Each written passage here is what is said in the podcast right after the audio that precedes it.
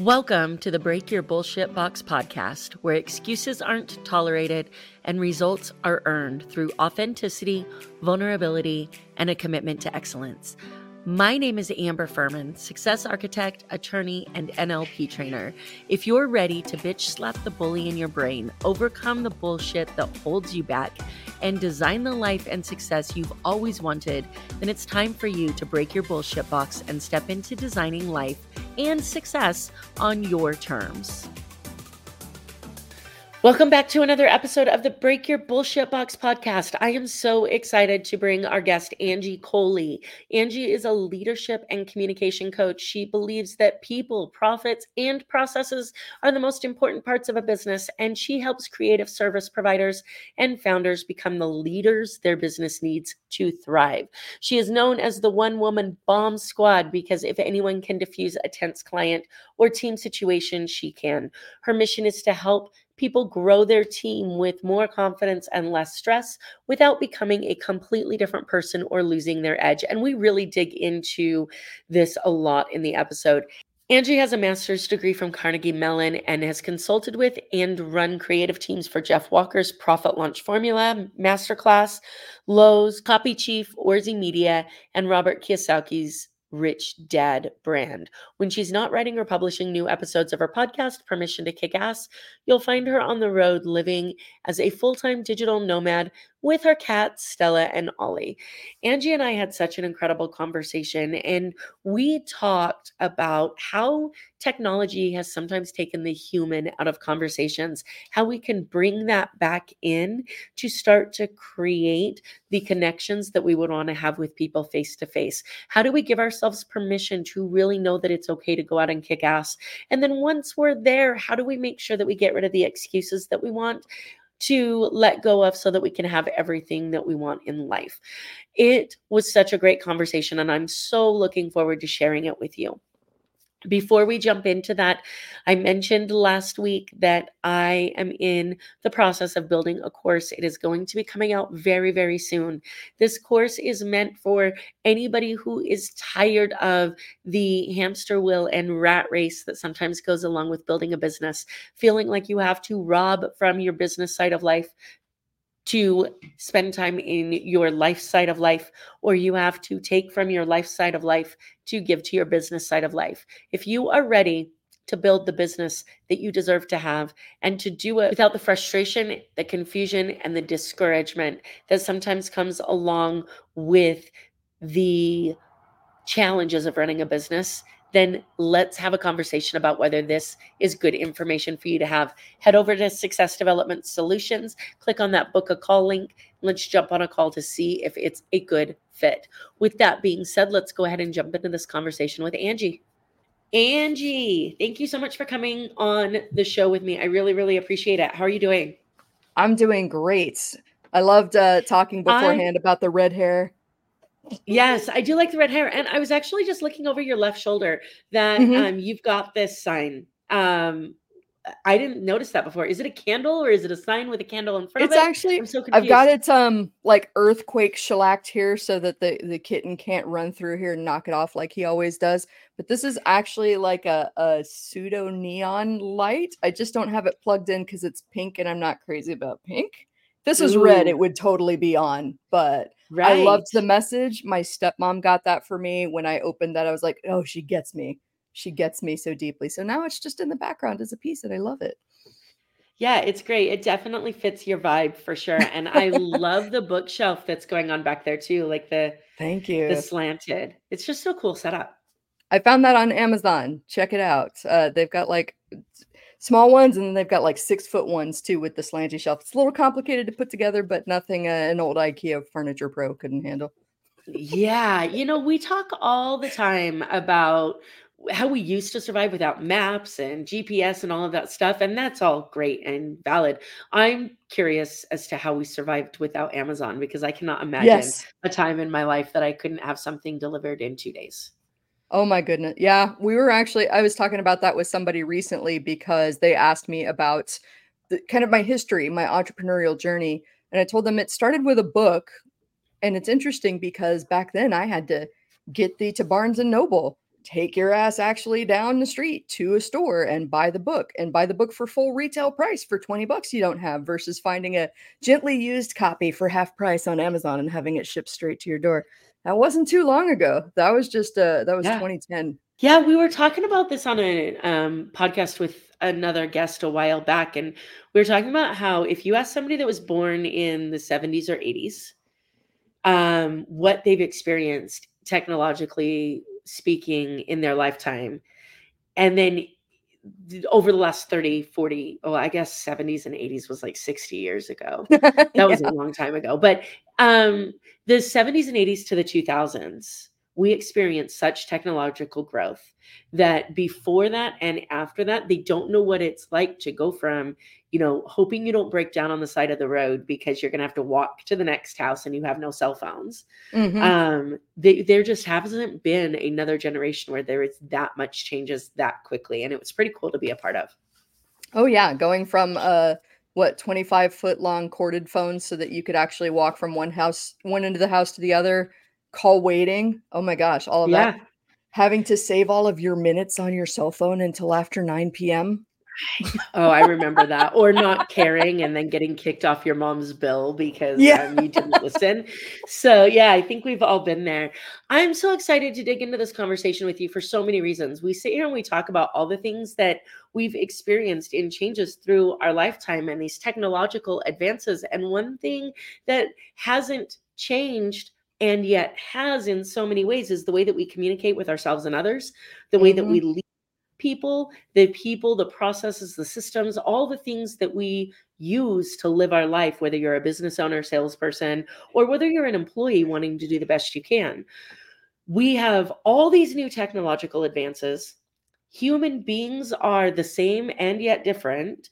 And sometimes it feels like we are trying to operate these new machines with old school techniques. And mm-hmm. I'm so excited to dig into how you, as they heard in the intro, a business mentor for badasses and rebels, um, are able to really um, help people reach that next level. So let's talk about that. First, yeah. what do you think is the biggest old school thought that business owners, leaders, um, salespeople have that no longer serves today's thinking and communication? Oh, that's good. Like coming out of the gate with a hard one. Um, I think an old school thought would be that we have to change the way that we communicate because all of the technology and stuff is changing. Mm. And to an extent, that's true, right? We're going to have to learn how to, say, use Slack versus using exclusively email. So that way changes, but the interpersonal dynamic doesn't actually change. The clarity of instructions that people need, the the setting of expectations and the outcomes that we're aiming for, clarifying who is responsible for what and by when, like all of those things don't change, even though the packaging around it, whether it's Slack, whether it's a Zoom meeting, whether it's a project management software, whether it's a face-to-face meeting, that may change, even though the language really shouldn't. Yeah, I'm glad you started there because I've always said this. I said, um, would you walk into a bar or a restaurant or a networking event, go stand next to somebody that you found interesting, say, hey, you seem interesting, and then not say another word? And they're like, no, of course not. Of course I wouldn't. And I said, then why the hell do you go friend five thousand people on social media and never talk to them? Why mm-hmm. do you, like, because that's the equivalent. Just yeah. because it's social media doesn't mean that it needs any less social interaction yeah. to build relationships than if you were to walk into a bar and have a face-to-face conversation mm-hmm. with somebody. What do you oh, think yeah. the reason is that we think technology eliminates the need to communicate?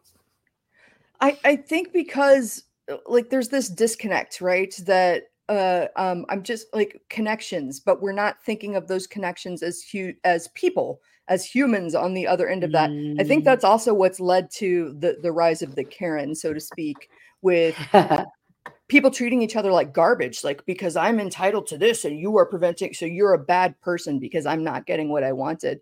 And it was funny, you used the bar example. I would love to circle back to that and take that even a step further. Would you walk up to somebody in a bar and be like, hey, I can get you twenty to sixty leads next week, not using any spam whatsoever. Uh, would you have time to hop on a call next week? First of all, fuck you. I'm standing right here. I don't have time to hop on a call next week. Why don't you get your shit out right now? Right?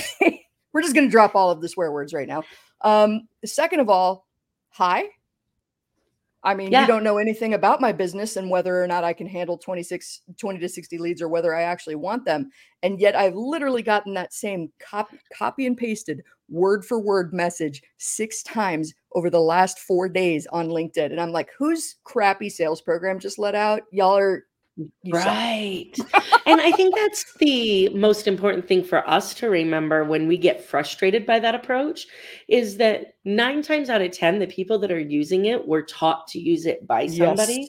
and they don't know any better. Right. Mm-hmm. Um, when I get those, the very first thing, sometimes, not very often, but sometimes the things that go through my head get caught in the filter before they come out of my mouth. Um, it happens a little bit more when I'm typing because I actually have to think about what I'm typing than yeah. when I'm talking. But my very first thought when I get those messages is, how are you going to teach me how to do this without being spammy when you obviously can't? Yes. Um, because what you just gave me is entirely spammy, right? Yeah. Um, you can't think favorite- for yourself. You don't know how to yeah, communicate. You exactly. haven't even you taken- copied and pasted. Well, it's funny. Um, I had to stir the pot because I wrote a post about that. Like, if you're going to spam my InMail, please at least make sure you're not using the exact word for word copy and paste template that four other people sent to me. And I started sending that message to people and going, yes. you should really read this. Or eliminate that insert name here. Mm-hmm. Oh gosh. Those are yeah. always the best ones to get. That's like, hey, insert name here. You mm-hmm. seem like a great fit for my program. Yeah. Um, yeah. And no I, shame or judgment if you use that. We all started there. We all use templates. You just got to learn to think for yourself and make a human connection. Anybody that sells says that these templates work one hundred percent of the time, they're just trying to sell you stuff. Well, nothing works one hundred percent of the time. Mm-hmm. So they are just trying to sell you stuff. And I'm glad that you I'm glad that you said that, because it is important for people to know that there's no there's no judgment anywhere here. We've all been there. Um, mm-hmm. If I go back through some of my social media reach outs, um, they are horrific. And there have been times where I've tried things and I'm like, oh, Amber, if mm-hmm. you only knew. And what's so important is that so many times people are covering up insecurities about themselves or the process or the system. And so they're trying to sound more confident than they are.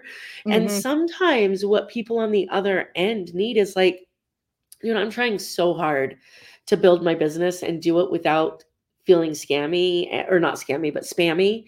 Mm-hmm. And I don't know how to do it because I've never cold called before. And this is yeah. the equivalent of cold calling.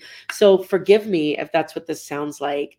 I'd be so much more willing to engage in a human conversation with that person. Mm-hmm. So I encourage, first of all, the reason I'm making this caveat is if you're listening to this and you're saying, oh my gosh, are they talking about me and my processes? It, number one, if you have those thoughts, probably not, because you're thinking. Um, you're number two, right. Um, number two, like we've all been there, and all we can do is try to get better mm-hmm. and try to be human at the same time. So let's back up now that we've woken people up, maybe scared a little bit. Some people might have turned us off already. I have no idea. Let's go way back. When did you start deciding that teaching people about sales, leadership, communication, people, processes, and all of the things that go into making business was what you wanted to do with your career? I think the seeds of it started in about twenty seventeen, twenty eighteen. I was still like the bulk of my time was running a like an industry leading celebrity marketers uh, writing team. And so I started writing my book back then, talking about it. And I still didn't really quite know what I wanted to say, but I had just been invited by a friend to coach in his program. And I was starting to realize that copywriting, which is my background, didn't feel like it anymore. It didn't feel like the fascinating puzzle it once was. It felt like I needed to go deeper. And then I started helping people solve these problems that were you know, my client and I are struggling and I don't know whether this is a red flag or if like something I truly messed up working through that problem. Um, I've been at the same rate with this client for the past three years. And like, I don't know if that means I need to fire them, if they're never going to pay me more, like, how do I even approach that? So it just became layering in solving these other problems beyond copy that I found fascinating. And so when I started writing my book, I'm like, I wish I had known all of these things when I first started freelancing.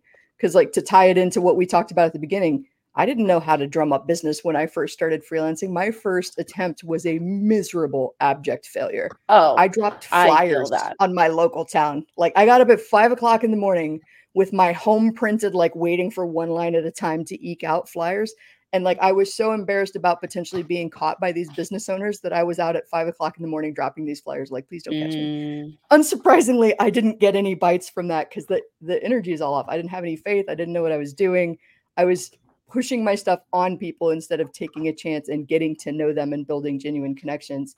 Um, so I just, I, I wrote a book called Permission to Kick Ass that I call a love letter to a younger me. And it's like everything I wish I knew about starting a creative business that focuses on these people, these offers and profits, and these processes so that you can get it all together. I love the name of your book. We mentioned this before we started recording. I love the name of it all, the podcast, the book, all of it. And I think the things that I, that I love the most about it is you quash some of the biggest objections in that name. Number oh. one, it's okay to kick ass. Mm-hmm. It's okay to kick ass. You should. Yeah. Um, I did a podcast episode a while back about how humility's bullshit, mm-hmm. how we shouldn't have it, how like, I'm not saying that you shouldn't be down to earth and that you should go around being thinking that you're better than everybody else. That is yeah. absolutely not it. But if you look up the definition of humble and humility in the dictionary, it literally means diminishing your self-worth. Mm. And why in the world would we ever want to diminish our importance or self-worth? Yeah. So it is absolutely okay to kick ass. It's okay mm-hmm. to be successful. The other part of that, though, is there are so many people who, especially in the generations that we came from, are waiting for somebody to tell them that it's okay to act. Yes. We have always been told, okay, it's okay to do these things. You need permission to do this. You need mm-hmm. permission to sell, permission-based marketing. Per- but, but, brr. Um, mm-hmm. And I love the fact that in Permission to Kick Ass, you are telling people, number one, it's okay. And yeah. number two, if you have been waiting for somebody to give you permission to do it, this is it. Now yes. you can go. And I love and it for all those reasons. Me too. I'm so grateful to my mentor for get, I told him a while back, I'm shamelessly stealing this. And I am, it's, it's the podcast, it's the book. But uh, I had joined a community for copywriters because I wanted to, I had gone corporate by that time with my copy career. And I wanted to try freelancing again with the help of a business coach, somebody who had built a copywriting business and could show me what I missed the first time around. And so I joined this community, not really knowing what I was looking for. And it was still small enough back then to where he noticed when new people joined, and especially when they didn't talk for four months like me. Um, so he got me on a call and asked me, can I, can I ask why you haven't said anything? And I was like, oh, this, well, this awesome person over here has such incredible things to say. And that person over there is really smart. Like, how can I compete with that? I don't have anything to add to this. And he goes, you do realize that there are people in this community that would kill to have your kind of experience with copywriting and like to have the job and be in the position that you're in. So I feel like you're waiting for permission for somebody to tell you that it's okay to say something, and you don't actually need it. You can help people exactly where you are, knowing exactly what you know right now without having to change a single other thing. There is such a thing as accidental expertise. Like, you could be a person that went through a really crappy divorce, and then people start coming to you for help with the divorce because they know that you've been there, done that. You didn't set out to do that, but you're the expert that they see. So just help people knowing what you know yeah. now. And if you're waiting for somebody to give you permission, I hereby anoint you expert enough. Go help people. I hereby yeah. anoint you. That's yes. amazing. He said you know, that to me. like, I, I apparently needed it though. Them. Yeah, one hundred percent. And, you know, I remember, I don't remember where I heard it. Um, I remember what I felt when I heard it the first time, though, when somebody told me everybody's an expert to somebody. mm-hmm. because I sat back there and thought the exact same thing. Like, who am I? Yeah. Espe- and, you know, I come from the legal industry. And so I would say, who am I? And all of a sudden, everybody around me would be like, besides the attorney, the first person to go to law school, the, all these things, like, who are you other than that? Is that what you're mm-hmm. asking? And I'm like, no, no, no, no, I don't need your logic right now. Right. um, but I'm deep I, in my feels. Don't logic me right now. Yes. There's no room for logic in my emotions. Um, when, when I would go to these big, huge events, which I feel like is where so many people start. They start by saying, I'm going to go to this big, massive event because they're drawn there by the big names. Mm-hmm. And they get there and they see, you know, at my first event, it was the Cole Hatters of the world. It was um, Andy Frisella. It was, you know, all of these big, huge name people. Mm-hmm. And then they had people that I had never heard of that were talking about how they had a leg amputated after being in combat. And then they had like this, this big um, accident where they had to learn how to walk again. And I'm like, I healthy, come from a great family. Um, sure, I've had some trauma in my life, but who hasn't? Yeah. Why would anybody listen to me? And exactly. what I realized was that, similar to you, when you're like, well, look at this person and look at this person and look at this person and all they have to share, sometimes they're so far along on their journey that the mm-hmm. people that need to learn from them can't connect with them. Yes. Because just like me sitting in that, in that event for the first time, I could have never seen myself on stage because mm-hmm. I didn't have the millions of followings. I didn't yeah. have the horrific near-death experience that I came back from and became successful from. Right. And there was nobody in the in-between that was talking about that. I didn't mm-hmm. know that there were people out there that needed to be reminded that it was okay to change careers. I didn't yes. know that there was that people out there that needed that. So to the person who's listening to this and saying, I don't know what I have to share, just like Angie said, there's somebody and lots of somebodies out there that need to hear exactly what it is that you have to tell them. They're just oh, waiting yeah. for you to decide that you're ready to share it. Yeah. And you've got to remember that you can't see the label from inside the bottle, right? You can't mm-hmm. see what other people are saying about you, what other people find interesting. So I I did digital nomad, nomadism for the last few years. And a lot of people are actually surprised to find out about that because I'm not on social media going like, oh my God, like selfie off a cliff and the, the posed Instagram stuff, which if, if that's you, cool. You found a way to do things, right? But I actually just wanted to go out and live the experiences. And sometimes if I remembered, I posted pictures of, of food or adventures that I did and did a little write-up, but I really didn't talk about my travels a whole lot.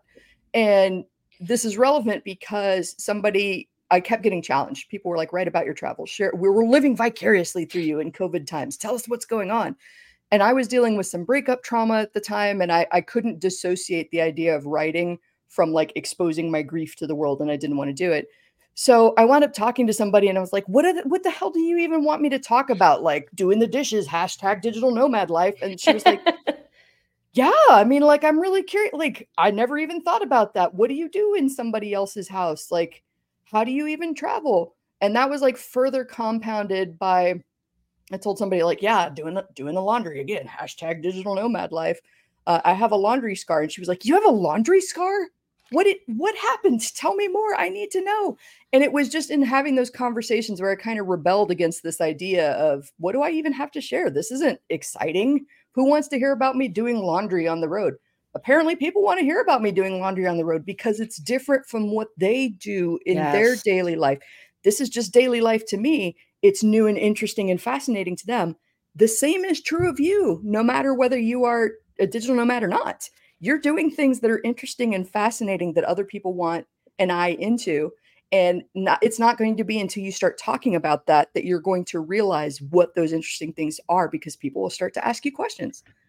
Yeah, absolutely. And I run into this a lot with my clients as well when they're like, I would really like to um, start telling, teaching people how to do things and sharing my story and, and doing all this stuff. But I don't know what I would teach them. And I think sometimes we forget how much we know. Yeah. And then we assume that everybody else knows the same things that we do, that because mm-hmm. it's easy for us and we know how to do it, that everybody else must too. It's so important for us to step back and think, these are all the things that I know how to do. And mm-hmm. these are, the, and especially now in this day and age, you can make money doing anything. If you are unhappy in the career that you have, it is nobody's fault but your own that you're still there. Mm-hmm. Yeah, and that's a hard truth to hear, especially when you feel trapped. It can feel mm-hmm. very visceral. I was talking about this with somebody else too, especially if you're, I'm I'm a neurodivergent person. When the feels hit me, oh gosh, they hit like a freight train. And it feels like there's no light, there's no possibility. But you can sign a lease tomorrow for a new apartment and break it the next day. You could buy a house and close on it in a couple of weeks and then immediately turn around and sell it. You can undo just about any decision that you've made. That doesn't mean it's going to be easy or that it's going to be pain-free, but you have a lot more choices than you feel like you have. They just might be hard ones. And so they're very unattractive and you don't want to take them. Yeah, absolutely. Or, you know, one of my favorite quotes is, don't give up your peace because chaos is comfortable. Yes. And we sit there in this cesspool of bullshit that we live in. Mm-hmm. And we say, I know that like that shower's amazing, but I don't know what it feels like to not mm-hmm. deal with this bullshit every single day. And there are so many people who, and I, I love, and I have a few friends in mind, they know who they are. I don't say anything on this podcast that I wouldn't say to them, um, who are always the first to call me that say, Amber, I hate drama. Oh my gosh, did you hear about all of this? And I'm like, for somebody who hates drama, you sure pull yourself into it a lot, mm-hmm. right? Like, but where else is that showing up in our lives? Where else are we saying, I don't want this life. Oh, wait, let me dig another mm-hmm. nail into the coffin of staying in this life. Yeah. So, and we do it sometimes without thinking about it too. Like we expand our lifestyle to match the raise that we just got. So now we're feeling trapped in a job, but that's a trap of our own making, right? We had a little bit right. more agency. And it's, I mean, I get that now with how expensive everything has become, that it's changed a little bit. And I'm fortunate to have started a business when I did. It's a little bit harder these days. And also where there's a will, there's a way. Like if you see limitations, that's all you're going to see. one hundred percent. And it's so important for people to realize that. So with that being said, um, we found out where um, Permission to Kick Ass came from. Where do you see your business going from here? Who is it that you love to help the most? And mm. what is kind of your purpose and mission in the world moving forward? That's, you know, I had a fantastic conversation with somebody at a business event recently. Shout out to Donnie uh, of the Badass Business Summit. He really challenged me on my thinking, you know, that that kind of aggravating way when people ask you direct questions and they don't really give you time to think. They just keep pushing you until you blurt things that you haven't really thought about. So he kept pushing me. I, I, I told you a little bit about before the call, I had wanted to pivot, like burn everything down with my marketing business and, and start over in leadership and communications and just that, right? Only that, change it. And he challenged me very gently, but very firmly on, are you sure you're done with that? I get the sense that copywriting is still something that you're interested in. He just kept asking me questions. And he asked me something very similar to that, that was like, so what are you doing all of this for anyway? Like, what's the end game? And in a moment of frustration, like I said, I was trying to give that context because it was building up. I just kind of like, I, I don't know, I was vibrating with frustration. And I said, I don't want another single creative person to go to the grave thinking that they're not good enough, that they can't figure it out, that they're not smart enough, that they don't have something to offer the world. And if I can be a part of helping them create more, build a business and a life that they do, get their work out there, actually feel like they're doing something meaningful, then yes, that's what I want. Like I get goosebumps just ranting about that now. Going, you know, I grew up as a creative person being told, do something practical. You're so smart. Mm. Be a doctor or a lawyer. Do something guaranteed. Like basically sacrifice all of who you are, everything that's special about you, everything that brings you joy for the almighty dollar. Go make that money and then you'll be able to do whatever you want. Well, been there, fuck that. Uh, I've chased dollars for most of my life and been miserable. in the process. Now I'm going to chase what lights me up, and I'm going to build a freaking army of creators and creative service providers and other people that want to build a business that's not the traditional stuff that, you know, those of us in uh, the cusp of Gen X and millennials grew up being told, go to college, do something mm. guaranteed, get a job, retire, eh, fuck all that. No. Yeah, no, I'm one hundred percent with you. And it's such, we were talking about this a little bit earlier, the, all right, trying to decide how deep I want to go with this, and we're going to say, fuck it and go. um, it's always like, buckle up, right? Um, all the way down the rabbit hole. I'm here for all it. All the way down the rabbit hole. Um, I think that one of the most harmful questions we were asked as kids was, what do you want to be when you grow up? Mm-hmm. And I think that we still ask it in a way that creates a need to be something different than we are now. And to the yeah. extent that people from our generation on the cusp of that Gen X and millennial cross um, feel like nothing's ever good enough, I think that it's because we were asked, what do you want to be when you grow up? And we were never taught to live in the moment. Mm-hmm. As creatives, that is incredibly dangerous, because what's the first thing that they say to a creative? Well, how are you going to make money on it? Yep. And then what's the first thing that they say to a business owner? Well, you're not creative enough. Mm. You need to be more creative. So you tell one that they're not practical enough. You tell the other they're not creative enough. And then mm-hmm. you criticize them when they bring more into it. We have yeah. constantly been told that we need to be something different than what we are. How do mm-hmm. we start to combat that moving forward? Because we're coming into a world where, love them or hate them, the Gen Zs of the world will run us over with creativity and leave us behind if we try to be practical about our lives. They absolutely will. And I think the interesting thing is that we've got to unpack what we think creativity is, right? I've had this conversation with people before who go, I'm not creative, but they've got this very narrow definition of what they think a creative is. And they think it is the Gen Z person who's got a million person following because they do these really funny skits. They think it's somebody like me who does writing, or somebody that does photography, like core creative skills like that. But there's a lot of creativity in being an accountant who finds a new system or creates a new spreadsheet. There's a lot of creativity in somebody who does law and finds a new case or a new angle or an argument to make. Like, there's creativity inherent in every industry out there.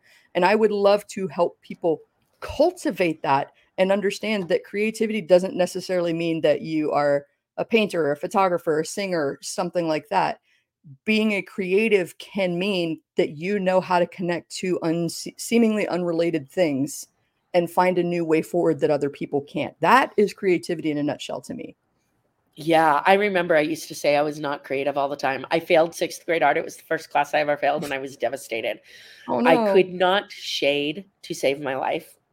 And I think that was probably one of my first fuck up moments, was they were like, you've got to shade in order to move on. And I'm like, then I guess I fail sixth grade art. And so for my entire life, I told myself I wasn't creative. Mm-hmm. And then I started this podcast, and I still said, I'm not creative. I'm not creative. And I had a guy on my podcast. He wrote a book called Creative Careers. And I remember thinking, this is really awesome because I'm not very creative. And he goes, my God, you must be an awful attorney. Oh and I was like, what, what? No, I'm a great attorney. And he's like, you can't be a great attorney and not creative at the same time. Yep. Oh, possible. I love him. I don't even know him. And, and I love him already. I was like this, okay, fine. And then all of a sudden, as soon as I eliminated that I'm not creative from my, in my vocabulary, the world opened up with possibilities of things that I could do. Mm-hmm. And so I think it's interesting the way that the things that we constantly tell ourselves, and this is why I was so excited for this conversation, because the combination of Permission to Kick Ass and Break Your Bullshit Box together mm-hmm. is the sweet spot. Give yourself permission, know that it's okay to kick ass, and then all of the things that you tell yourself about why you can't do it get to get kicked to the curb and yes. destroyed, which is yes. what needs to happen, right? But until mm-hmm. we give ourselves permission to kick ass, we never find out what is behind that mm-hmm. that is holding us back. Because I don't have permission to do this becomes the lens that we see things through. We don't get to the, I'm not creative. We yeah. get to the, and, and this is big in licensed industries, right? Mm. As an attorney, if the state bar doesn't tell me that it's okay, then it's not okay. It's not an yeah. ask for forgiveness profession. Mm-mm. Doctors, it's not an ask for forgiveness profession. Growing up in school, traditional education does not teach us to ask for forgiveness. It teaches nope. us to ask for permission. And so that permission becomes the filter through everything. And behind it is all of the other stuff. By the same token, exactly like you said, with, with the guy challenging you on, you must not be a great lawyer if you're not that creative. Doctors, the same way too. Would we have LASIK surgery, which I, I got in Colombia of all places five years ago, would we have these innovative things where we could literally fix our malfunctioning bodies if it weren't for creative doctors who maybe challenged the status quo and didn't ask, they asked for forgiveness instead of permission. And some of them probably really, you know, ate shit and got in trouble in a big way, but then it led to innovation. So like, there's always going to be risks when you decide to do a thing, but like, part of permission to kick ass is recognizing that you have your own inner authority. And a lot of us have been trained to not trust it. Mm. We, we, we need an adult here, adult, somebody that's smarter than me to tell me that I'm on the right track. Right. And yeah. sometimes you just don't know that you're on the right track until you follow it for a little while and then go, well, crap, that was the wrong direction. Yeah, absolutely. Um, when you're, where you're taking, you've mentioned copywriting a couple of times. Mm-hmm. And I think this is so important because people don't understand that copy is in everything. They're like, I'm not an author, so I don't need to know about copywriting. Well, yeah. have you ever posted an ad on social media? Have you ever tried to get clients on social media? Have you ever um, bought a ad spot in a magazine? If you can answer yes to any of those things, then you need copy. So mm-hmm. where does, I'm kind of seeing this Venn diagram because I'm a nerd, where does permission to kick ass, creativity, and copywriting, how do they mix together to create that sweet spot in the middle? Oh, interesting. So I see business as this holistic thing. And I think too often we can get fixated on fixing our processes or hiring the right people or creating the right marketing message and, and the right offer. And like, we'll focus on something to the detriment of the others. So I like to see them as all interconnected. So I'm glad that you brought it up in that way.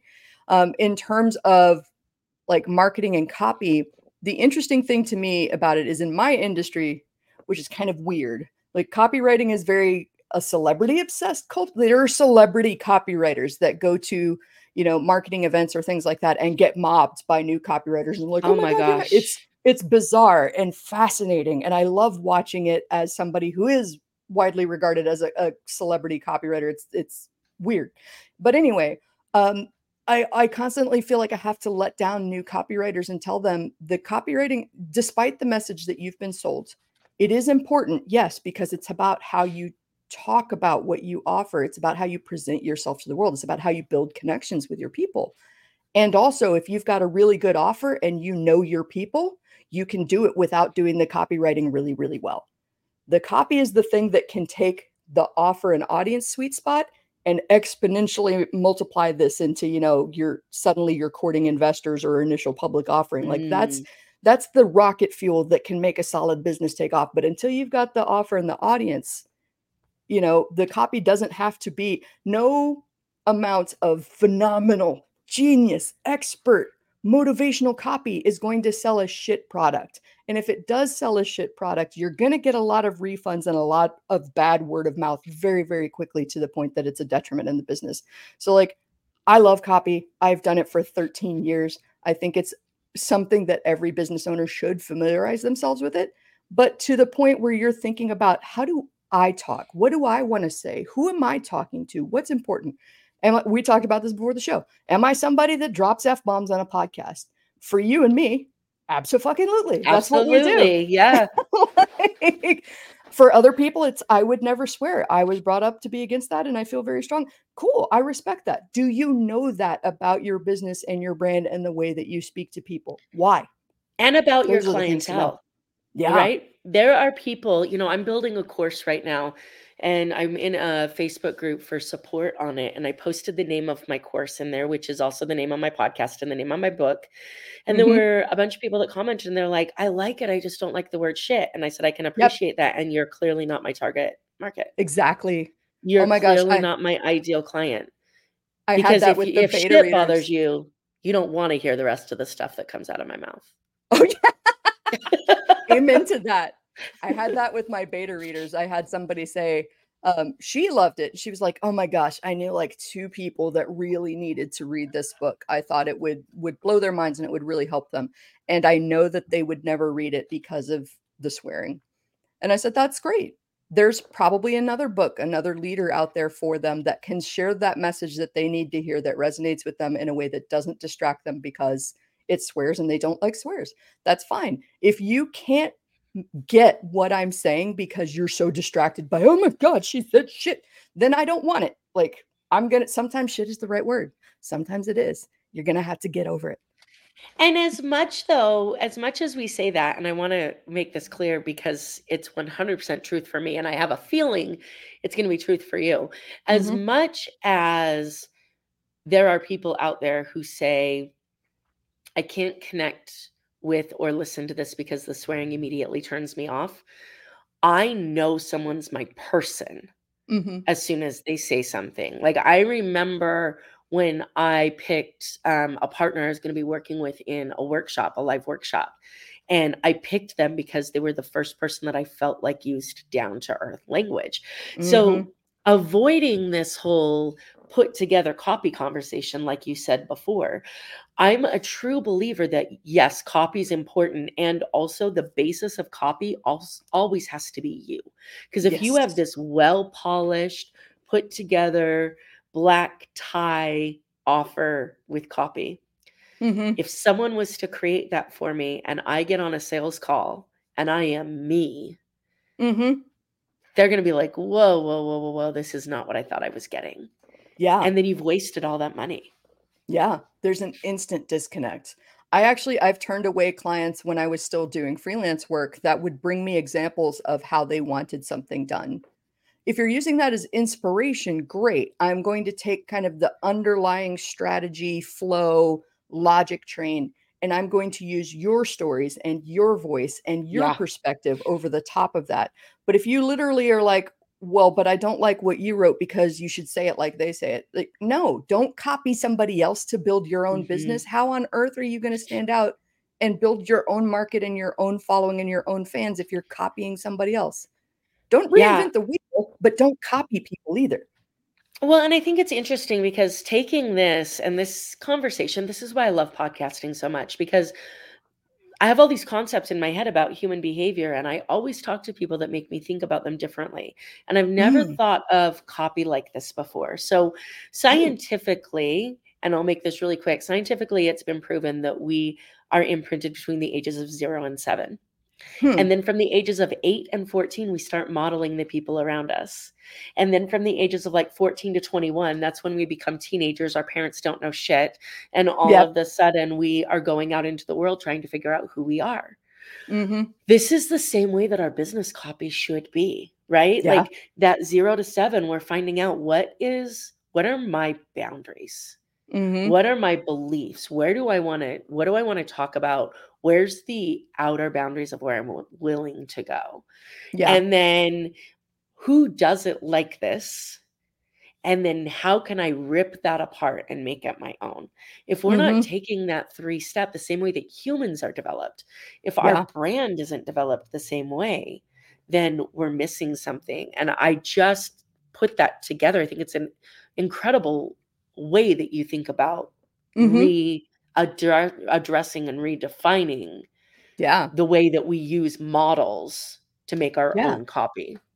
I love that you brought that up. And I love the way that you tied that together, because I do think that that's pretty much the learning curve for anybody that wants to go into copy. It's like, oh my gosh, learning everything that I can, right? To a baby, the, the best experience they've had is literally the best experience that yeah. they've had in their life. So this copy concept is new and exciting, and it feels like it's got to be everything until the next best thing comes along, right? And then we start to know a little bit more, and we start to break free. And exactly like you said, all right, I'm emulating this person because I like what they have to say. And I'm emulating that person because I like what they have to say. And I'm trying to figure out how to make it my own. And then you get into those teenage and twenty years and it's like, I know, no, you know what? I can do better. I'm going to rebel against this. And maybe you make some wild swings and misses, and maybe you make some wild swings and really knock it out of the park, right? You start to experiment. I actually posted about this the other day on LinkedIn. Like, I wish I knew half the shit that I thought I did in my twenties. Ain't that the truth? Yeah. Because after your rebellion and you really start to actually find your voice and that inner authority and settle into your own without swinging the pendulum quite so widely from one thing to another. So it's it's all a process. And if you're in any one of those stages, hey, welcome to the club. We've all been there. Yeah, we've and some of us still are, right? Yeah. um, I love this conversation. I think that you and I could talk forever. Um, yes. Your book, your podcast, Permission to Kick Ass. If people want to continue the conversation, what's the best way for them to get a hold of you? Awesome. Well, they can find Permission to Kick Ass on all major streaming platforms. Uh, you can find me on LinkedIn under Angie Colee. Uh, basically, any social media out there, I'm either under Permission to Kick Ass or Angie Colee. Uh, p- feel free to send me a message and to connect. My website is also permission to kick ass dot com. If you sign up for emails there, you'll be finding out about the pre-order links and all of that jazz. I don't know when this airs exactly, but uh, depending on when it airs, the book is either coming out. Okay. It, it, it's uh, about to come out in just a couple short weeks. Uh, December first is when it releases. The book? Uh, for my, yep, for my fortieth birthday. That was the arbitrary decision I made because I don't want to attach to something like bestseller. I was just like, happy birthday, I published a book. I... I already was in love with you, and now I'm in love with you even more. And, you know, I'm looking forward to reading your book when it comes out. I'm well, looking forward to whatever collaborations exist between Permission to Kick Ass and Break Your Bullshit Box. Um, yes. At the same recurring segment, recurring segment. Yes, exactly. um, and I did the same thing. My book came out on August twenty-third. The first time I held it, it was like tangible and amazing. And I was like, oh, um, my book coach, bless her heart, she had all the best intentions, was um, telling me about all the things and the steps that I should do, and I might not make it by that deadline. And I was like, I don't think you understand that deadline's not optional. August twenty-third was the day my dad died twenty-two years ago. And mm-hmm. this day was, this book was coming out on that day. If it didn't yeah. come out on August twenty-third, it was coming out next year on August twenty-third. And so yep. I was like, your choices are to support me in making the impact I want to make with this book, knowing mm-hmm. it's coming out on August twenty-third, or support me in waiting a year to put it out, because releasing yep. on a day other than August twenty-third isn't an option.